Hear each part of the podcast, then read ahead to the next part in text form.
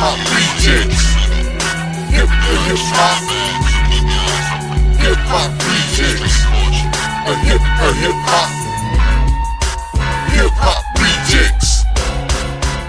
Welcome to episode 60 of the Hip Hop Rejectz. This is your boy Royalty, and he is Young Fly than the rest. Together, we are known as the Hip Hop Rejectz. This is week three of Indie Artist Month, and uh, it's been going pretty good, man. How about you? What, what's been going down, yeah? and chilling, working. Trying to get used to this time change, man.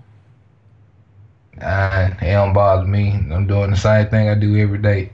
Nah, I know, but it's just something different about this year, man. It's just been, I don't know. I've been extra tired this week for some damn reason. I don't know why.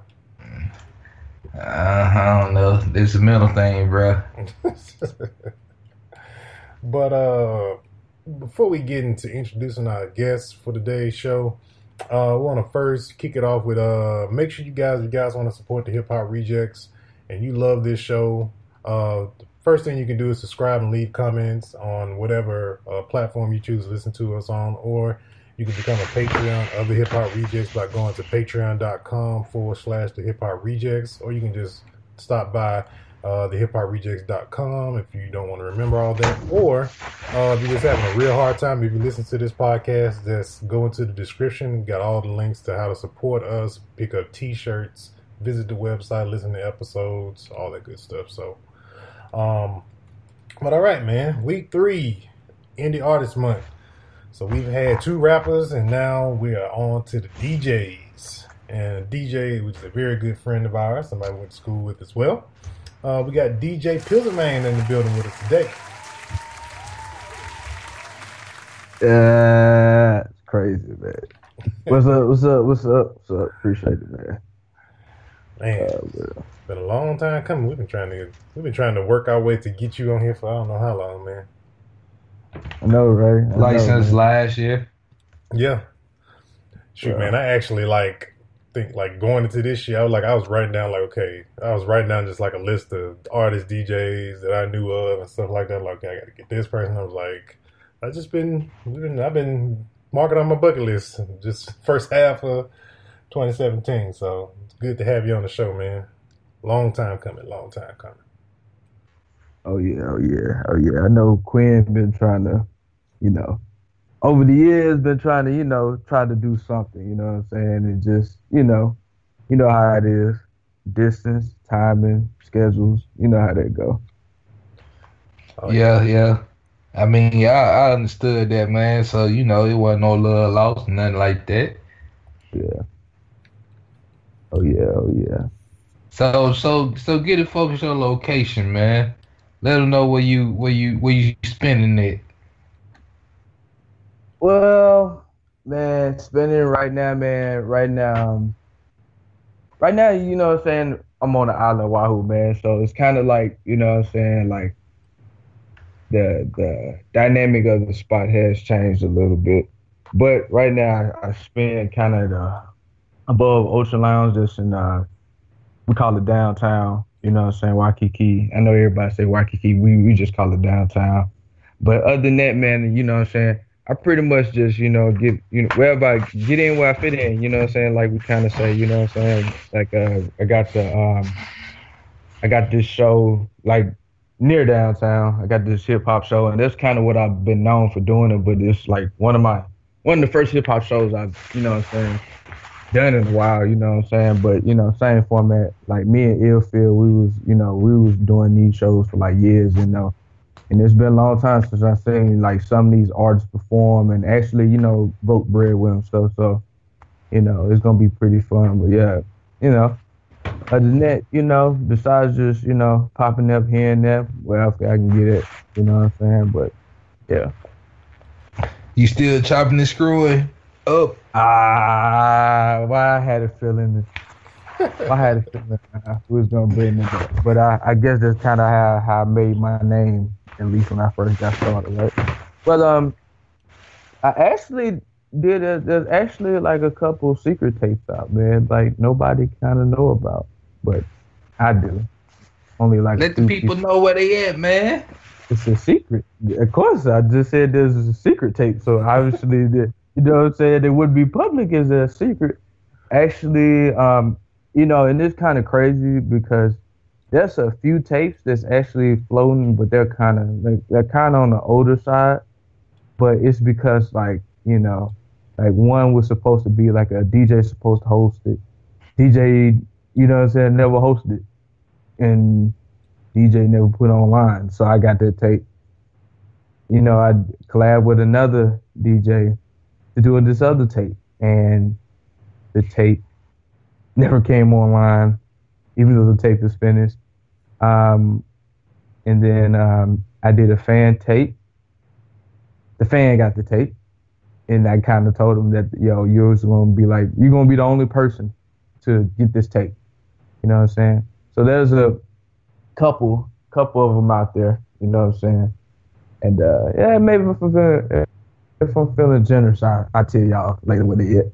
But um, as far as like you know making screw remixes like I was doing at first, cause y'all gotta understand. I don't know if some people's noticing but for the people that are kind of familiar with me and, and stuff like that, y'all gotta understand I was making like an average of, you know what I'm saying, like I would say about two tapes, two screw tapes, you know what I'm saying? A month. You making two screw tapes a month on top of everything else, on top of gigging and all that, that you know what I'm saying, all that workload builds up. You know what I'm saying? And, you know, and you know, you try to be diverse with it. You try to like, you know, give the new stuff, you know.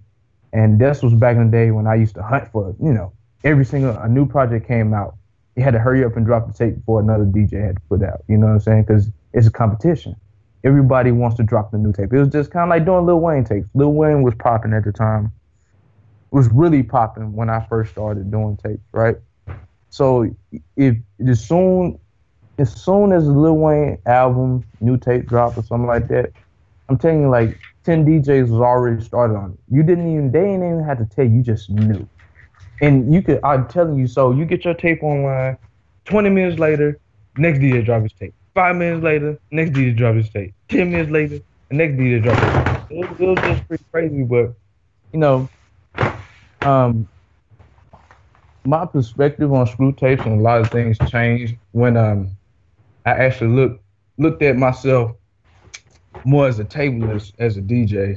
You know what I'm saying? No offense, but we'll clarify that a little bit. You know what I'm saying? We'll we'll dig into detail a little bit like that later. But yeah, you know, I slow down with the screw tapes a little bit because you know I want my tapes to sound a certain way. I want to do certain things on them, and you know, you want to kind of you want them kind of be different. You know what I'm saying? Because we came a long way from DJ Screw. You know what I'm talking about? Rest in peace, Robert Earl Davis Jr., King of the South, legend. You know what I'm talking about? and um, we we want to keep that legacy alive. And I think everybody that partakes in the screw community should always think about that whenever you do a tape, whenever you do a remix or anything like that. But um, you know, when you done did five million tapes, or it seemed like five million tapes, man, sometimes you gotta step back. And you know what I'm saying? You got you gotta step back and be like, okay, so am I doing this you know, right? Am I doing this for the memory, or am I just polluting it with a million screw tapes and you know polluting the scene? Because it got to a point where we're just polluting the tapes, tapes, tapes, tapes, tapes. Everybody doing the same tapes, and we ain't even thinking about what time tapes we dropping. You know what I'm talking about? We just releasing a brand new tape, and you know what I'm saying. Sooner or later, it just got to a point like. Uh, you know what? Uh, I'm gonna I'm gonna step back. I'm gonna step back a little bit, you know. And then the screw community kind of kind of slow it down a little bit as far as the DJing. We'll talk about that later because I know I'm gonna start a controversy. I'm gonna start the beef back up, and there was a beef a long time ago.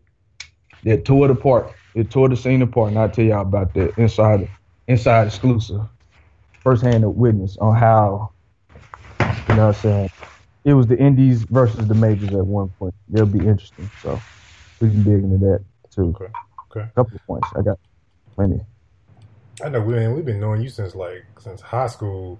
Um Yep. And how did you like? Because I didn't know you was in. When I, when I found out, you know, when we graduated and stuff like that, uh, I found out you was DJing. Like, how did you and like what made you want to get into DJing?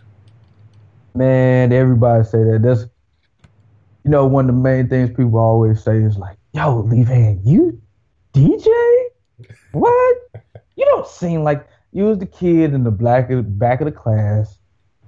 You didn't talk to nobody. You didn't do nothing. You you you was either borderline outcast or borderline nerd. You you didn't fit in nothing and this this and that. And yeah, you know they was right on a lot of it. But um, I tell you what, man. Like I always said, man. I always give props and shout out to Joe, man. Shout out to Joe, Joe Joseph Hall. You know what I'm saying? They used to sell the CDs and stuff like that. You know what I'm saying? Um, Joseph Hall was the person that got me into DJing, man. I always say this for the people that actually ask me. He was the person that actually got into it, and I'll tell you the story how it happened. Um, so I remember, um, let's take a trip back memory lane. Mm, Joseph used to live by Greenville Mall, if anybody know. If you're in Greenville, I'm gonna give y'all a little visual map, kinda. So he lived in Greenville Mall. I lived on the north side, and you know what I'm saying. I used to go and kick it with Joe, right? So I used to go kick it with Joe, and I used to just walk from the north side all the way to the mall where his grandfolks stay.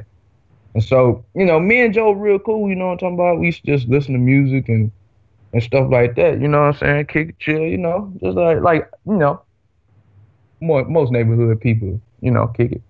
So I mean, one day I got a call, man. I got a call at the house. And Joe like, yo, man, like, uh, I got these, I got these movies I want to show you, man. I, I got them, you know what I'm saying? I recorded over my grandma's show, and this is back in the day with VHS tapes was was on and popping. And so I was like, I bet, and you know what I'm saying. So I zoom over to the crib. So the first one, it was two two videos that he showed me. The first one was um, Scratch the documentary. This is this is uh, like you know what I'm saying. In turntable scene and for the people that um, don't know what a turntable is, uh, well, because I'm gonna be saying that word a little bit, actually a lot of it. A turntable is is is in the DJ scene. We we say is a DJ that's that's technical, a DJ that uses a turntable to coax sound. So a DJ that's more active in the scratching side, beat juggling, body tricks, stuff like that. Because you you got DJs in the club that mix, right? It mix from song to song. You got some that just you know to just say the gun, say this uh say the announcements, do the do do do do do do the sirens, do the gunshots, do all the special effects, and that's it. That's the most of their routine. They just play all the jamming songs and that's it. You know what I'm saying? But with a turntable is we, we kind of like to highlight our skills. So anyway, that was the first time I really saw, you know, like DJ scratch like that, DJs doing beat juggles and stuff like that. And I was like, I bet, well, that looks like fun. And then the second one, the second one happened to be you know what I'm saying? One of the one of the main things that just that, that was the light bulb and and the second one was the on switch. It was um it was uh oh man, I forgot it. I'm, I'm so ashamed of myself. It was uh Soldiers United for Cash. There you go. Soldiers for United for Cash. If people don't know what Soldiers United for Cash is, Soldiers United for Cash was the DVD. It was actually the movie that it was the documentary of DJ Screw that they shot before DJ Screw died. You see what I'm saying? So they actually went went to the south side of Houston. You met uh, part of, I mean, you met most of the SUC. SUC is screwed up click. You know what I'm saying? Big Pokey, Big Moe. You know what I'm saying? They had thing on Fat Pat. You know what I'm saying? Um, Z-Ro. The list goes on and on. We we kind of know how big the screwed up click is. But there is like, you know, we saw DJ Screw in action, and with DJ Screw influence back in the day with the screw tapes and everything like that, I was like, I bet I was already pretty much everybody listening to Screw but to see him and, and to see how it was, like, okay, I want to get to that level. So that's kind of what made me start doing screw tapes first. You know what I'm saying? When that that me watching that movie was like, okay, I know what I'm gonna do when I get my first set of turntables. And that's exactly what I did. Like my second tape was a screw tape. In fact, my second tape was uh the Dero Dero music tape when I did that. And that's how I met DJ Heliella out of Austin, and uh, DJ Prince Cut out of Dallas. You know what I'm saying? My first tape, and you know, so I got clap on my first tape. So I was like, ah, that kind of like the wheels start spinning. Like, oh, I did this, and I'm, you know, I'm getting these people to like it. You know, it it, it was like, yo, this must be a sign. And so I just kept with it, and you know, things kept happening. Okay, that's what up. So, uh, what projects you got coming up now? You got any new tapes about to drop, or you know, um, you know, any new ventures you trying to get into? Well, well, let me put it like this: tapes are still gonna be a while because you know what I'm saying. I still I got some couple of personal things I gotta handle, but the tapes are coming back. I'm actually thinking about doing some like more of a more of a kind of a personal thing with tapes. You know what I'm saying? Like, you know, I want to try to give back to some of the fans and stuff that support me for a long time. Because um, you know, I had one person when I when I released one of the secret tapes and it was actually a Waka it was Flockaveli 1.5. You know what I'm saying? I did that tape for this fan, and and basically, uh, this fan hit me up, and you know what I'm saying? I was you know doing other things. He hit me up. He was like, "Yo, bro, like I remember when you did the Wiz Khalifa tape." Which that tape was probably like what three or four years old. And he's like, "Yo, I jam it every day," and that touches you when when a fan would tell you that, "Yo, I jam something that's so old constantly." Like I still think about it. No matter if you if I see your name every day or, or not at all, I still remember what you did and I still enjoy it. So I was like, yo, let me make this tape for you. And that's kind of how it is. So I want to, I'm going to start making, you know, personal tapes, but obviously with personal tapes, it take a way longer time because you kind of got to know, you know I'm saying, what the people want and, and stuff like that. On top of the regular tapes, I will be doing it. But, you know, the mixtape game has changed if, if y'all have noticed. The mixtape game has changed tremendously. You know what I'm saying? And and due to like, you know, let's take for instance, we're gonna uh, take an instance in history. The mixtape game was popping when drama when drama and and and, and all them boys, Big Mike, um, all them cats was was doing their thing, right? Nobody, you know what I'm saying, nobody was really like it was no controversy, nothing like that. But then you had the RIAA and uh, recording industry or something association. I forgot what exactly the other AR or even if all. But the RIAA, them are the people that, you know what I'm saying, issue the copyrights, right? If they they can flag your stuff at any time, they can come through at any time and say like, yo, you got something that you ain't supposed to have, take it off your album, or yo, you got something that you ain't you you selling something you ain't supposed to sell. We're rating. So when drama got rated, that slowed down a lot. You know what I'm saying? That slowed down mixtapes a lot. But you know what I'm saying? We still was doing mixtapes, but I think when the Gucci Mane band hit, when the Gucci Mane band hit, and um, the Gucci Mane band hit at one point, and they really started to get on this copyright infringement thing. I think a lot of people like slowed down until, you know what I'm saying, mixtapes just stopped getting fun. You know what I'm saying? Because the whole thing about, you know what I'm saying, doing mixtapes was to give the people what they want. You know what I'm saying? And, and, and not have to worry about your collection or archive getting touched because everything's there. Your fans can can touch it, whether it's five years from now they can do it. But you know what I'm saying? Like, um, it just it just became more of a hassle. And even in today's today's days with SoundCloud, you know what I'm saying? I know a lot of artists get hit with the copyright infringement with SoundCloud. Their whole page get deleted. Now imagine yeah. you got 10 years of work in your SoundCloud, and in one instance your whole page gone. Now how would you feel about doing it more music when there was right, right? So it's a pipeline. And I'm not saying that we rely, we rely on that digital age of, you know what I'm saying, of archiving and stuff like that. But it hurts. It hurts so much when everything gone. You know what I'm saying? When they took, they took, um, they took, uh, when I did the State versus Radric Davis, I did a screw remix of that. They took that, they banned that, and they banned like three or four different tapes of mine on, on across uh, a couple websites.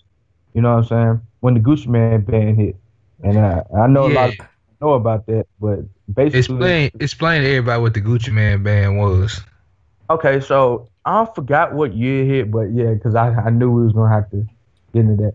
But basically, what had happened, this is when Gucci Mane got locked up. Not this recent one, but it was a time before. Gucci Mane got locked up so basically, um, his manager or somebody took control, had power over the music. You know what I'm saying? Which is, you know, if y'all understand like how mu- if, if people stay in tune and, and know how like the music industry works, you you get with a team. It's not just you. You know what I'm saying? You got you, your PR, you got the people that you know that you with the studio, you got your advisors, you got your whole team that when you sign to a major label, them your, you know what I'm saying? That's your team. You know what I'm saying? Like Slim Thug said one time, like, yo, you know what I'm saying? My deal was my deal was all right, but I kind of left my major deal because my team was messed up. The team I had this year was straight, but next year the team was horrible, so I had to leave it.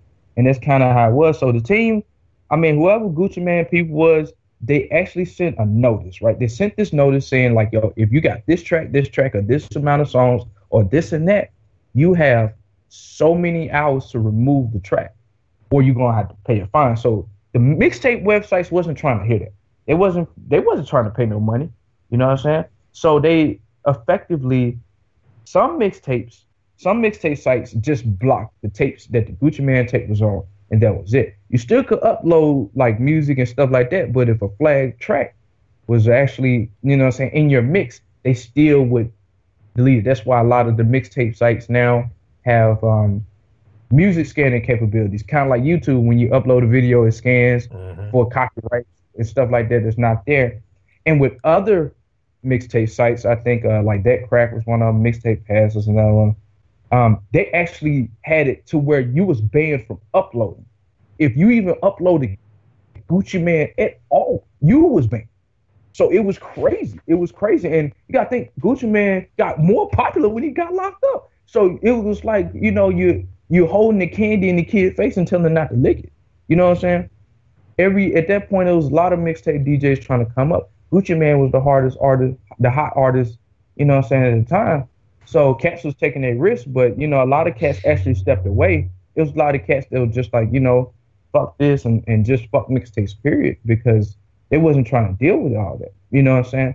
Like when you see some of your collection get wiped out and you can't get it back, that's what it is. Because I got tapes that I can't get back that was took off from the band that I just didn't have copies of, or something happens with your hard drive or your computer, computer crashes. That's it. If you ain't got somewhere hidden, you know, that's it. You can't get those tapes back. So that's what it was. And um, so the band had got hit, and and after that, like I said, the the, the I think a lot of mixtape DJs, especially with me because I was a Coast to Coast DJ, and Coast to Coast is this group. A lot of people probably familiar with Coast to Coast because Coast to Coast do the performances. They go from city to city, um, doing shows and stuff like that. They're real good for putting on people. I think they put on Tony Tony Trump before he briefly signed with uh, uh, Young Jeezy's label, and um, you know I've seen a lot of those DJs, and that was at the time Coast to Coast was one of the biggest DJ coalitions of the world, and um, they actually had DJs just just walked out to just say, you know what, we can we we're gonna stop doing tapes, period, because they just they just was tired of the band. So um yeah, so the band hit and you know a lot of DJs stopped, but you know I'm saying some kept going through, but it, like literally it just it really changed the dynamic. You can from people that seen how mixtapes was pumped back in the day to how it is now, you can tell the difference. And then you see a lot of artists too stop going towards the DJ too. That's another thing about how um the dynamic of the mixtape is saying. A lot of artists will rather do the mixtape themselves than to just you know holler at the DJ. You know what I'm saying? And that hurt another thing too, because you know, like with me, if for the people that was that been tracking like my Serving the Streets tapes, like you know, that was one thing about Serving the Streets. I always try to get a, a um um an indie artist. You know what I'm saying? I try to get the indie artist to host my mix or or to have an indie artist song there. You know what I'm saying? Because you know, it's kind of like you know, I wanted to do something for somebody. I even did the Mississippi Coalition tape, which I don't know too many people know about, but that's on. It's on DatPiff if you search the Mississippi Coalition and Pizzlemane, you can type in in the search. When then I actually did, like, it was like 30 some tracks, 30, 33, 36, all Mississippi. You know what I'm saying? So, you know, I did I did a few things like a lot of people don't know about and stuff like that. But yeah. A lot of knowledge being dropped right now. Um, all right, Man. Yeah. Um, so it, you know, like you were saying, like 'cause DJs are kind of like the tastemakers for hip hop and stuff like that. As far as like the current Right. scene of music, we always ask this question because we, you know, we feel a certain way about some of the current cats. Some of the cats we like, some of the cats we don't like. But how do you feel about Yeah. the current state of uh, of hip hop right now, as far as like the artists? Who you think is hot? Who do you think? Who? What type of artists do you be spinning that's of the current genre right now? Stuff like that. So Okay, I can answer that question, and it's gonna make everybody laugh. Uh, hip hop don't exist no more. To me, not really. If I when I hear hip hop, I only think '90s. I think '90s, maybe early 2000 before Soulja Boy came out on back. When I hear hip hop, when I hear rap, that's everything now. This rapping is just what it is now. That might sound like us, boy. like um like it, it's it's different because I remember I remember like you know what I'm saying like I was in high school my homeboy Trey Hover shout out to my homeboy my big brother Trey best friend that used to stay across the street shout out to you I remember when we when we first when he got first got his hands on the Dipset album the first Dipset album Diplomatic Immunity man that had to be one of the most beautiful albums I ever heard he was always a little bit different, you know what I'm saying, than everybody else. Cause back home, you know, we listened to, you know, Project Pat and, you know what I'm saying, Playa Fly. We listen to all the heavy Southern stuff because that's, you know, that's our region. That's what we listen to, you know, Texas music and stuff like that. But I remember listening to Diplomatic Immunity one and like you hearing them up north beats and, and all that. And it's like, man, this is beautiful. And that's, that's like, like Juelz Santana is like one of my favorite rappers.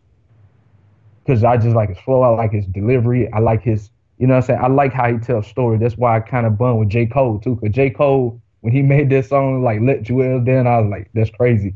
Cause, you know, I look up to him just like I look up to Joel's. Like when he made Friday Night Lights, I love that tape that J. Cole did. But like, Man, look at one it, of my this- favorites. yeah, yeah. So you look at it like this, and I'm gonna tell you from a DJ standpoint, and I don't know how many DJs would be real to admit it.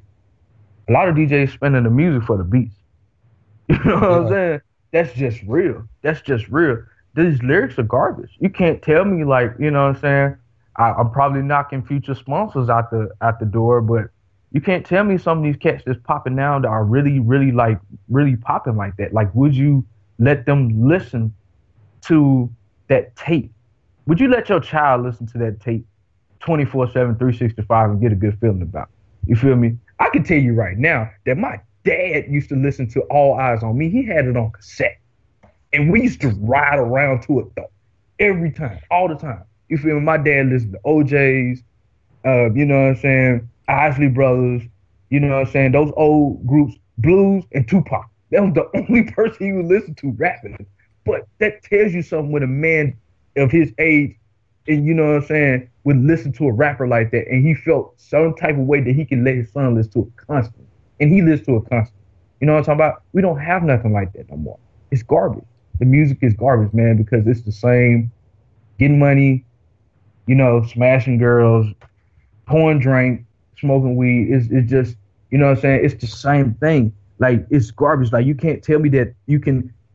I, I can't name one person yet that can sing the lyrics to Panda that actually know what he's saying.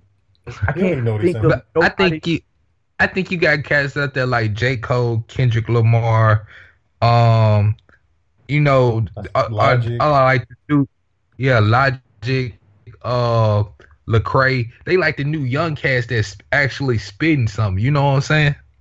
Yeah, that that is true, but we know how the record labels work. We know how the record labels work, and we know how the the radio industry works. You feel Yeah. me? Like, you know, for cats that don't know, and a lot of people come up to the DJs. You know what I'm saying? A lot of people come up to the DJs as far, and we're gonna talk about artist DJ relationships because I think we need to touch up on it. I think we actually need to touch up on that, but we'll say that. But put that, write that down right there. Artist DJ relationship. I think I can help with a with a little something on that. All right. But anyway, back to the uh, said subject, which is, um, the beats are what's catchy now. Nobody cares about the lyrics. You know why we in we in a state of of top forty in electronic dance music where that's nothing but beats, and we're kind of getting you know syncopated with that. You know what I'm saying? So it's like everything is the beat. Everything is beat because it's like you know like when I first heard Broccoli by Lil Yachty, I was like, yo, how is that gonna Oh. blow up? And Oh next you know, that's that's that's going. You know what I'm saying? That's going. You know what I'm saying? Like I, I just couldn't believe it. But this dude, you know, it's about branding now. It's about branding and it's about it's, it's like flipped, right?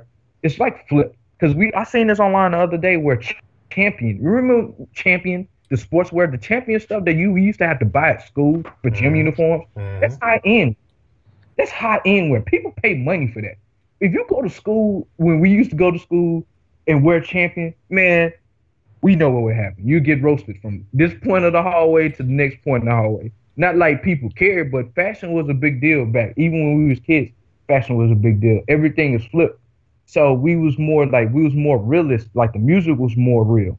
You feel me? Everything was real at that point in time. But now it's like you know, if you got a gimmick and if you can just make people, what's the what's the craziest thing that you make people bob your heads with?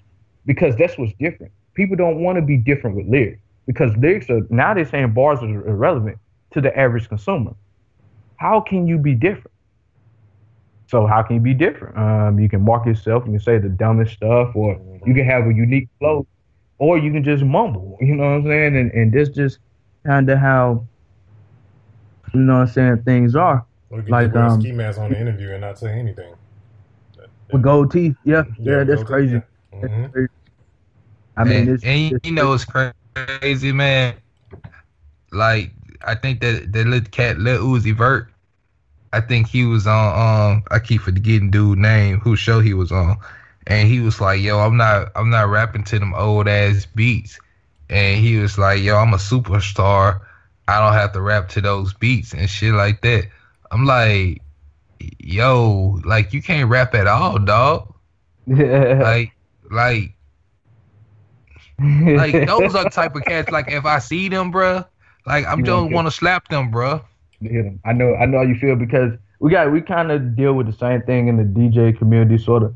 In the DJ community was kind of like in contrast that it's kind of like with the EDM boom that's that's with here now, because it's it's like it's like this like you have DJs and, and turntablists and stuff like that, and, and no shout out to, and I mean no disrespect to DJs, you know what I'm saying? No disrespect to DJs, but um we just gonna we just gonna keep it real for a second. So when EDM when EDM started popping off, you had a lot of cats that was doing fake sets. You know what I'm saying? They was using like controllers and and uh, CD players, and there's nothing really wrong with that. You know, you play what you play on. You feel me? But there was a lot of cats that was saying that there was DJs, but they really wasn't. You know what I'm saying? And it was a slap in the face to you know what I'm saying DJs that really paved the way. You know what I'm saying? And DJs that really grind for this. Like imagine how you feel it's kind of like when you're a rapper. Imagine how you feel when you pen bars and you're sitting around studying. You you going in the dictionary.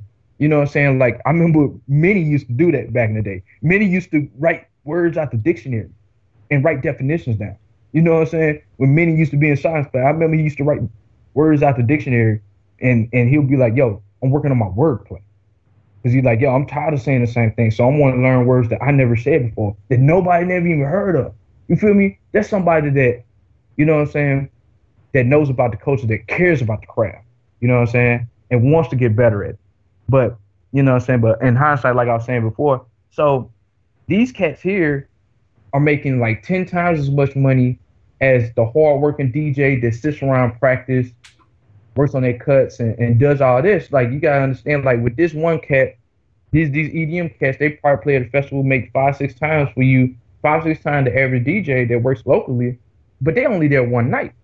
But you know what I'm saying? They there for one night. They probably you won't see them again for a couple months or even for the year. But the DJ that's there every week, the resident DJ that's there every week, you're not gonna give him a raise for nothing. But he's the one that keeps the club popping or the place popping until the headliner comes on. You know what I'm saying? So it's kind of flipped.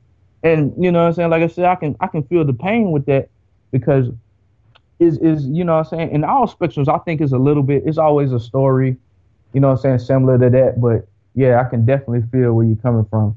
Like the the ignorance is what's selling right now. The catch me outside girl like you like you you seen the interview? And I'm like okay. And then catch me outside how about that? Okay.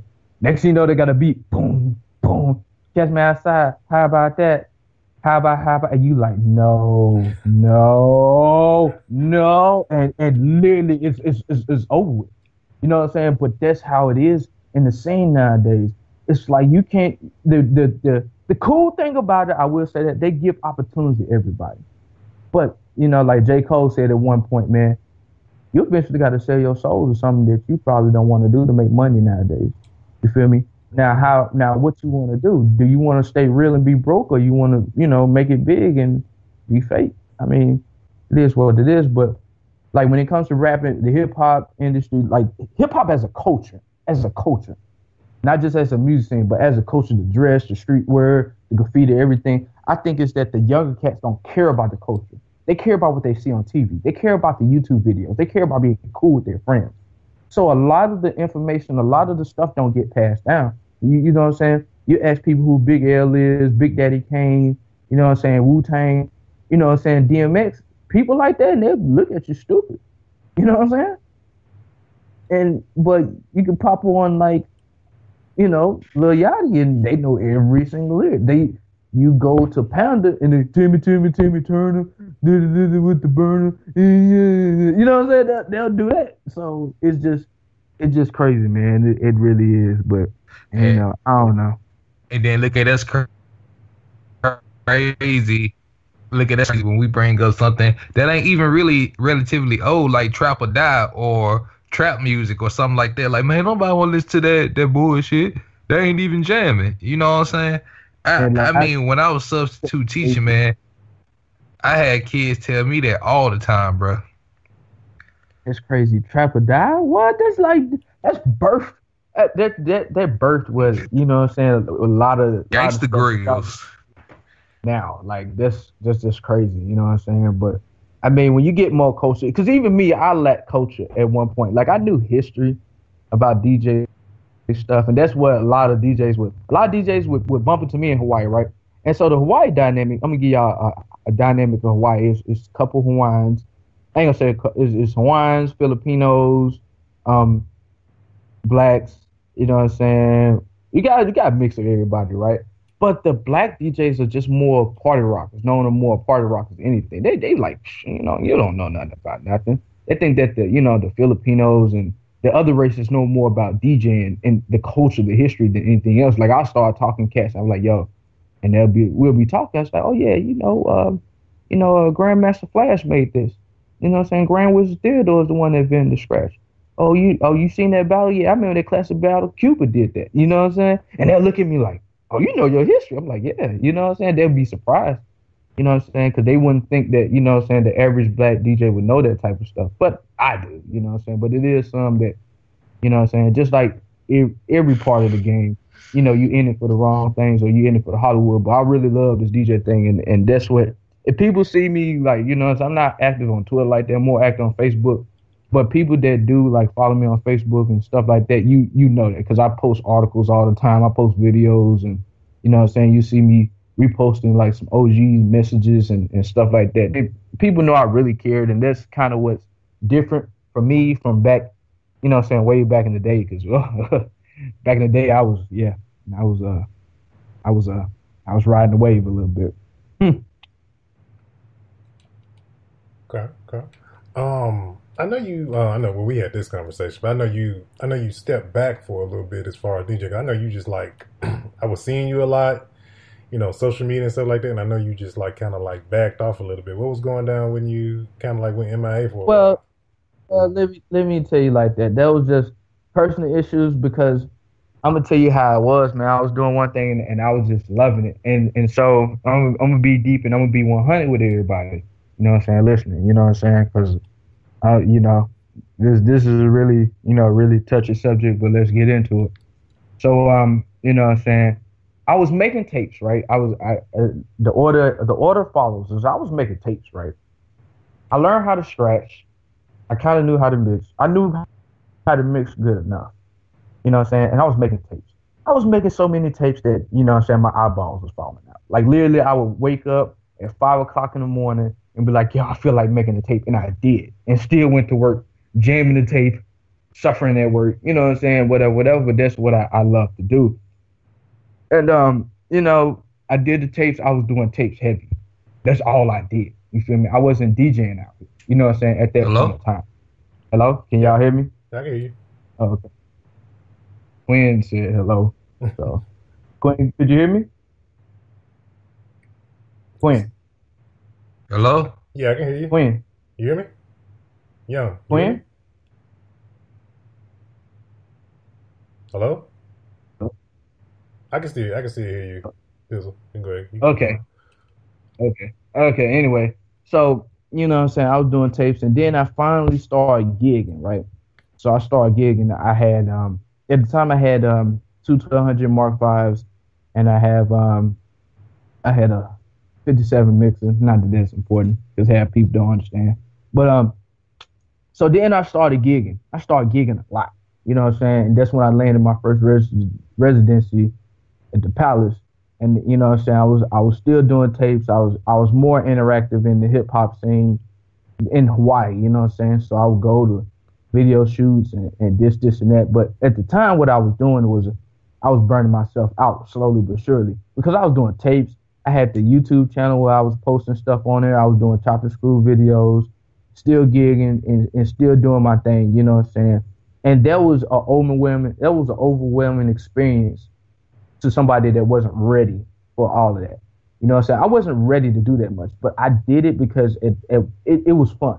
You know what I'm saying? I just didn't think of the toll that it would took it would take my body. You know what I'm saying? Mm-hmm. So you know, so I'm still making tapes and, and, and everything, and and and it, you know, a little time later, I got nominated for the Southern Entertainment Award for Best Chop Screw Mix 2011. So we still rolling, still pushing. Then personal things happened, and I I had to fall back because my life was kind of like, you know, what I'm saying, going off at the seams, man. And I really appreciate the people that was there checking up on me and, and making sure everything was straight. But just like life, everybody, you know, what I'm saying I know everybody looks up to their favorite person, their favorite superstar, and they're like, you know I'm saying, you're invincible or you, you do this and you do that. So everything is straight. But you know I'm saying, regular people get depressed too. Regular people get overwhelmed too. I'm a regular person. You feel me? You know, besides, you know, me being Pizzlemane the DJ, it's like I'm still, you know, leaving the human being. Right. You feel me? And you know, and I just, you know, basically I, you know, I'd be real, I broke. I kind of just broke because it was just so many personal things that was just going going wrong, and like you know what I'm saying, and me being who I am, you know what I'm saying, and me and Quinn talked a little bit about this. Me being who I am, man, I was the type of person that never really let my problems, never really told my problems nobody. I just took them head on. But what happens when you keep problems to yourself? Sooner or later, it's gonna come out, and you're gonna crack. Yeah. You feel me? You're gonna crack, and and and that's what it is, and that's kind of what happened with me. So I had to take a break. I had to take a break because amongst all of that, I was helping other people too. And and shout out to, you know I'm saying, to them too, because there's no knock. I, I know I was acting a certain certain type of way with them, but it really wasn't nothing personal, nothing like that. It wasn't like I was cussing people out. I hope not. But um, you know I'm saying? It was just, you know, I was doing so many things and I really wasn't taking care of myself mentally. And um, you know I'm saying? And uh that just kinda it just kind of just just one of the straws just laid on the camel's back and just broke it, basically. So I had to I had to uh, step back and um, and do my thing, man, because you know I, I you know I did a lot of tapes. I did a lot of tapes, and um, you know, I, I wanted if I said that if I want to come back, like if I came back in the scene like that, I kind of want to do the same type of workload that I had at 1st mm-hmm. You know what I'm saying? Because you know what I'm saying. Everybody loved it. You know what I'm saying. I get compliments and and all that. But I feel like, you know, if I come back on the scene, that's what everybody's going to expect because that's what everybody's getting used to. If you selling pizza, right? If you're selling pizza and your store is open to 11, you know what I'm saying? Then something happens with the store, come back, and then now the store closes at 6. What's the first question everybody's going to ask you? Why your store closed at 6 now? It's open to 11 back in the day. You know what I'm saying? This kind of throws a kick because we're used to you closing at 11. So it's kind of like that, you know what I'm saying? But it, it was just it was just like a, a, a, time in my life where, you know what I'm saying, I had to get certain things straight and stuff like that. But, you know what I'm saying, like I said, you know, I, I did a couple things. Like I said, I mentored people, I taught DJs and, and stuff like that. It was just that, you know what I'm saying? It's just like life, when life tells you to slow down, you either slow down on your own accord or life throws you into a brick wall and says, you know what, stop. Mm-hmm. Stop. And that's what it is. It's kind of like what people say they sense your sixth sense or, or whatever, whatever, your life lesson, whatever, whatever you want to call it. You know what I'm saying? It happened to me. You know what I'm saying? And it's kind of the, the point where I'm at now. I'm, I'm, i got, you know what I'm saying? There's a couple personal things I got to take care of, but you know what I'm saying? In the next couple months, I'm be cranking, I'll be cranking back up slowly but surely. You know what I'm saying? So yeah. Okay. Okay. Um, I know we touched on this on that. We had our music business uh workshop back in January. I know you touched on earlier about um, artist DJ relationship, and I know we touched on it in far as from the standpoint. I know um, DJ B Moss, he's uh he's out of Mississippi as well, but he works out of Atlanta, uh, doing a lot of stuff for indie artists and stuff like that. Um, what's your what's your take on? Because how we feel about it, I know how I feel about it. Is like I know, like I said before, DJs are kind of like the tastemaker. I feel like, you know, if you want to break a record, and I still feel this way to this day, I feel like if you want to break a record, you want to make sure you get it in the hands of the DJ because everybody's going to the club. If you're an artist or anything like that, and you're trying to get the feel for what the scene is like as far as music or trying to make or develop or create an album, you're gonna go sit in the club and see what everybody's what everybody's playing. So, what's your take on that artist DJ relationship? Okay, this is gonna this is gonna be the it's gonna agree, but it's gonna come from a different field than what a lot of people probably expect. Okay, and this is this is I, I feel of it like this. The DJs are the tastemakers, but I also feel no offense to the DJs are, are damn near the leaders. Mm-hmm. You know what I'm saying? They're damn near the leaders. So what I say is we as a, as from in the artist circle, it's always beat up on the artist, but nobody really beats up on the DJ. You feel me? Mm-hmm. Back in the day, they used to beat up on the DJ, but now it's not so. I think that the DJs should be the people in the forefront. You feel me? Like, say for instance, if you're in Mississippi, I think it'd be way easier if the DJs would come together in front of the artists. If the DJs and the artists came together and all the D- everybody sat down at the table and the DJs have told them flat out, like, listen, we'll spend all your records y'all getting to us because we want to blow the scene up. We want to make the scene hot. So you give us the records, and we'll play them. Now, how how how you think how you think how you think the response was going to be? Me, I think the response is actually going to be way better than a group of artists sitting down at a table and saying like, "Yo, you know what I'm saying? We're going to we're going to um, go and um, put out records." You know what I'm saying to the DJs. And I say it like this because it's a different mentality. Because number one, you know for a fact in your face that the DJs are going to play that record because they didn't told you. You know what I'm mm-hmm. saying? Two, the DJs are everywhere. You feel me? Because if you got all the DJs in one place, you can give them the records right there. A lot of the thing is, is that DJs, I mean, some artists just don't have the time, the transportation, stuff like that. You can have a car, but you know, if you want to get your your record to, you know, I'm saying somebody on the other side of the state, how could you do it? You got to drive to the other side of the state. You know what I'm saying? And I just think that the DJs have to take a more proactive approach because, like you said, the DJs are the tastemakers. The DJs can make a record pop, but you have to give your record to the DJs. But I think that um that um definitely like the DJs to me, if the scene wants to pop, then that's what it is. Like look at Atlanta. Right every DJ has every record in the line. You know what I'm saying? Because and that's how they make their scene pop. You feel me? They catch the records before they even get on get on fire, and they play it. They make them well known locally, and then they blow up. Look at Texas. Texas been doing that for decades. Texas didn't have has a market that feeds itself. You know what I'm saying? These cats come out the trunk and can make a hundred thousand out of the trunk. Now, how do you do that? DJs, and themselves. But you got to have the fire record that everybody knows for to sell your product for the most part. Some people are exceptions to the rule. Like Lil Flip can and Paul Wall can just pull out the side of, of, of, the highway and can sell it with however many they want. You know what I'm saying? They will own like that. But they do have a approach to where everybody got their records and this, you know what I'm saying, that's how it gets that's how it gets really, you know what I'm saying, that's how it pans out. But I think definitely, definitely that it should be a more proactive po- approach. And maybe the artists should put pressures on DJs, DJs a little bit.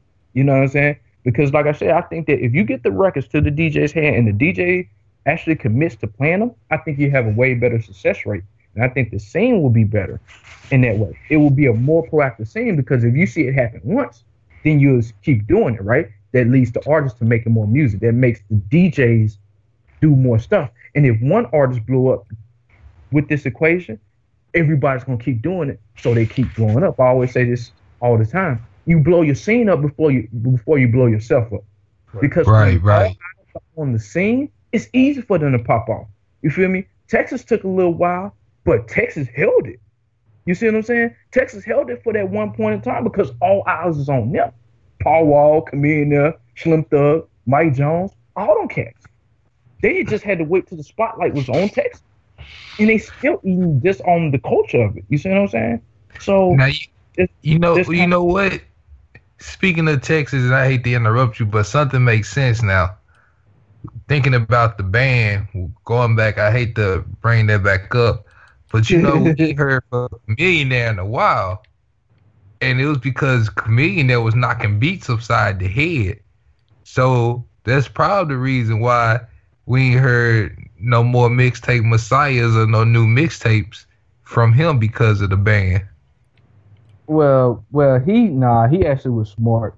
Chameleon, if you do your research, Chameleon actually is in Silicon Valley right now making. Oh, money. I know where he at. We we we already talked about him. I We- we- yeah. smart. He was real smart, but I mean, like, yeah, I mean, but yeah, like that's, I mean, cats, and and that's the thing. Like the freestyle is just so crazy. Like right now, freestyle is one of the most underused tools, I think, in today's market. hmm to me, to me, because back in the, especially in the South, because we ate off of freestyles. You feel me? We ate. That's how a lot of DJs, you know what I'm saying? You're not a lot of DJs. A lot of artists got known. They got famous freestyles out there. You know what I'm talking about? You know, like you know, like classic DSR and, and stuff like that. I, I still can sing "Stack Your Paper" by Lil Flip. You know what I'm saying? From that uh Bizounce beat that he did from Olivia. You know what I'm talking about? Hey, Hey, so- that uh, I got flow by Lil Flip. You know what I'm saying? Yeah, yeah. It's just it's just a lot, and I and I think that that's just an underused tool. Everybody just want to go beats, just do beats, and the beats should be horrible, and that's just one thing. Cats just, you know, you know, it's a process. It's a process, and and some cats try to like run it too fast. But I think that as as artists, DJs, anybody in the music industry, you know what I'm saying. Before you, some people can't take a shot at the dark and hit it big. You know what I'm saying? Like we said before. But I think you should have a strategy, should have a plan. And there's just certain things like a, a, a freestyle is not going to hurt you at all. You don't have to pay nothing for the beat.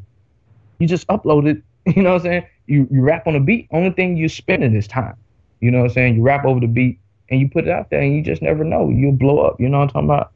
And you know, I just think that you know it's it's a little bit it, it's a little bit unappreciated in today's world. But eh, whatever. The consumer is different, and the Nice. radio station is making the consumer. So yeah.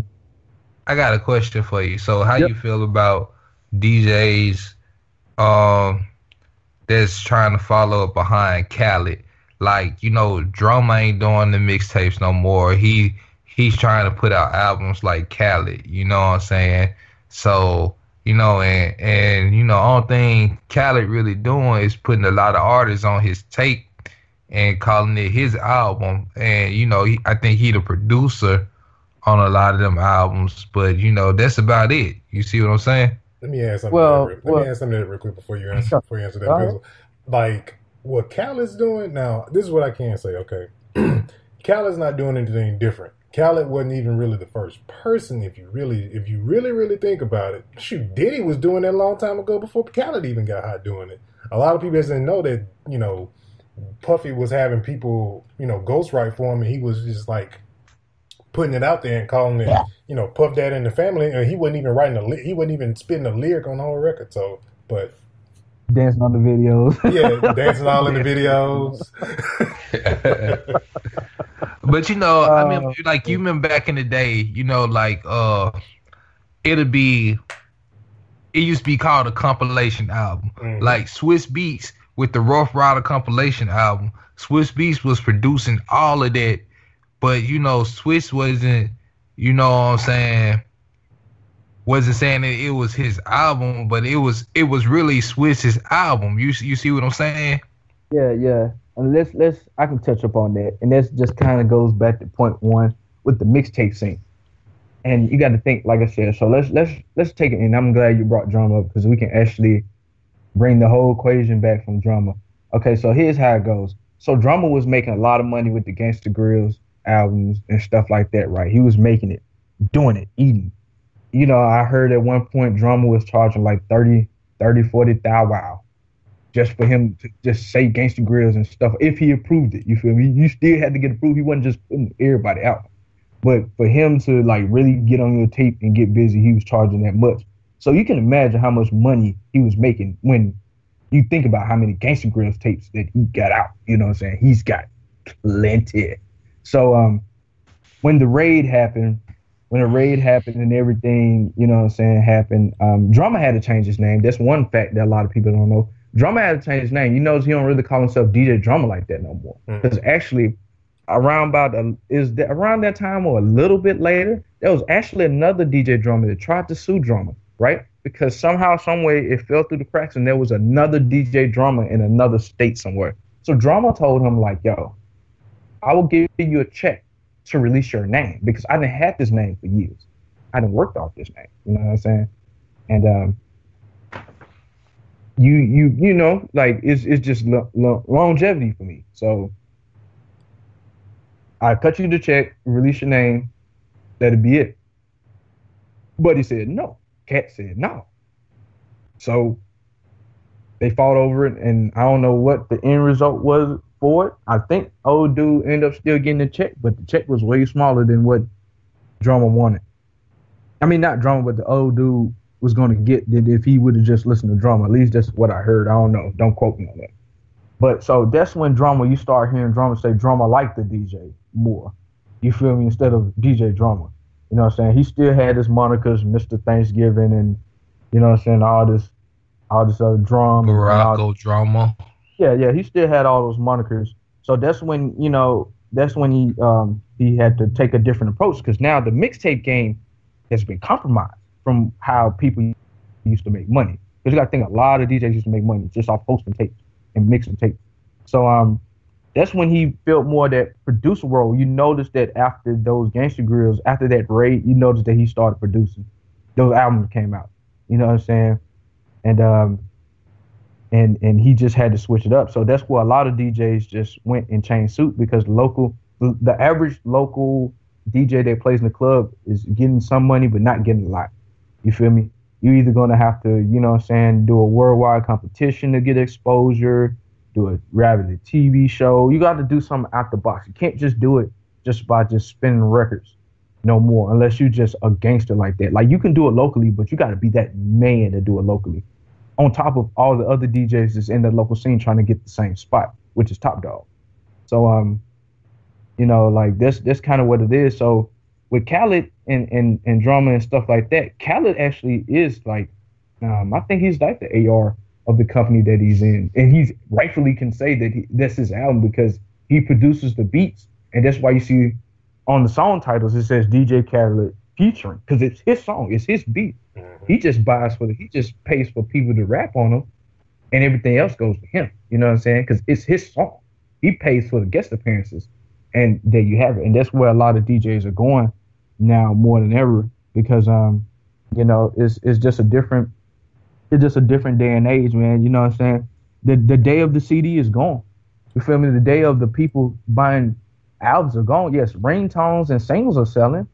But you know what I'm saying? That's why cats when cats are doing these deals, cats are cats are like, you know what I'm saying? You know, like Waka Flocka said, man, go ahead and take the 180. Take the 180 and and just give them your record sales because the records ain't selling no way. Keep your tour money. That's Yeah. where you're gonna make your money. You know what I'm saying? You're gonna make your tour money back and, and make everything else back easier. Whether then you get that 360 deal and they touch everything. Now it's gonna take you forever to pay back that advance, pay back your your your your, your uh, production team, your promotional team, your PR, everything. You know what I'm saying? So it's just it's just you know with DJing and stuff like that. Like if you want to make it like super duper duper duper big and have a nice you know six seven eight digit you know what I'm saying income, you gotta kind of do something bigger and better because like I said, like I, I love DJing to death. You know what I'm saying? I really do. I love the craft. I love playing with records and, and all that stuff. But even with me, I got to think outside the box myself because you know what I'm saying. If you don't do that, then you're gonna die like some of the records that we be playing. It's just real. True. Very, very true. Yo, that's what up, man. Man, we've been going at it about an hour now. So, They have been feeling like I said, yeah, it, it it has it. But you know, tell everybody, you know what I'm saying, um, where they can find you at, man, on social media. Drop all your social media tags. Okay, I'll put it like this. Okay, so um, before I get into social media, um, um, just to like we saying the upcoming release, I forgot to tell y'all. Um, I'm competing. I'm going to compete in the DMC Disco Mix Club. It's this um, the DMC competition is this competition they hold every year, and it goes from regionals, nationals to world. You know what I'm talking about? And worlds is in London, and you know what I'm saying. they they do regionals throughout the throughout the United States, throughout the places, and if you win regionals, they fly you out there to um, they fly you out there to uh, nationals. And nationals is usually held in New York. You know what I'm saying? But um, like last year, I think they held it actually in the Bay, so it was pretty crazy. Um, but I'm competing in that, so you know what I'm saying. Everybody say a prayer if you believe in praying or meditate, think about me, something. I don't care how you do it. Send you send you good energy my way. But um, as far as social media go, the easiest way is just to put my name in the Google box, P I Z Z L E M A N E, and I promise you, like everything will be in there. You know what I'm saying? Like um, and that's another little thing. I'm gonna, answer this, even though y'all didn't ask me. So a lot of people be saying like, "Yo, Pizzlemane, what kind of name is that?" and stuff like that. Well, let me tell you, because this this name, that's a question I actually get. You know what I'm saying? Brought up a little bit, and I'm surprised y'all didn't ask it. So anyway, so I was DP, right? I got my I got my name DP a long time ago. Just just regular. It was just like my last initials. It's Davenport. My last name Davenport DP. Boom. And so when I first got started, it was DJ DP, right? And um, drama thing hit, right? Drama thing hit kind of early, and I was kind of thinking about that, right? I I seen it like build up. So if you look at all my tapes, it says DJ DP, aka the Pizzlemane. So it was kind of interchangeable. Like you could put Pizzlemane or DJ DP, it didn't matter. I recognized both, right? Because it was all in my mixtapes. All my all my mixtapes basically said DJ DP, aka the Pizzlemane. But um, I just started to shorten it. I shortened it up to Pizzlemane just because the simple fact that this all my handles. All my handles is just Pizzlemane. Instagram.com, Pizzlemane. Twitter.com, Pizzlemane. Um, Facebook page, Pizzlemane. You know what I'm saying? You go on YouTube videos, Pizzlemane. Everything is P I Z Z L E M A N E. So um, you know um yeah, you can just search that, you know what I'm saying, easily. But there go a couple right there, twitter.com slash Pizzlemane. Go on Facebook, search Pizzlemane. You know what I'm saying? Um, DatPiff, Pizzlemane. You know what I'm saying? Like, it's, it's Pizzlemane everywhere. You know what I'm talking about? But I still got a lot of stuff. You know what I'm saying? Trust me, I got a lot of stuff for those first time listeners. Like, yo, you want to catch up to see what I'm doing? Trust me, I got a lot of stuff online that you can listen to until I get back. Because there's there's tapes upon tapes there's chop and screw videos. I do, you know what I'm saying, a couple videos here and there, just regular stuff, you know, me playing around and, and stuff like that, talking, shooting the mud, whatever, you know what I'm saying? But that's it. Okay, okay, okay. Uh, we're gonna chop it up a little bit after after we cut the cut the record on the uh, on this episode. But um, but yeah, y'all. Uh, this is the end of episode sixty of the Hip Hop Rejectz. Um, please make sure you guys stop by the hiphoprejectz.com. Uh, you pretty much can find this podcast pretty much anywhere you listen to podcasts, iTunes, Google Play Music, Player FM, uh, shoot, pretty much anywhere. Just type in a podcast hosting site. We're there. Um, but yeah, man, uh, we'll be going into week four of Indie Artists, uh, Indie Artists Month. So um, we'll catch you guys later, and we out of here. One.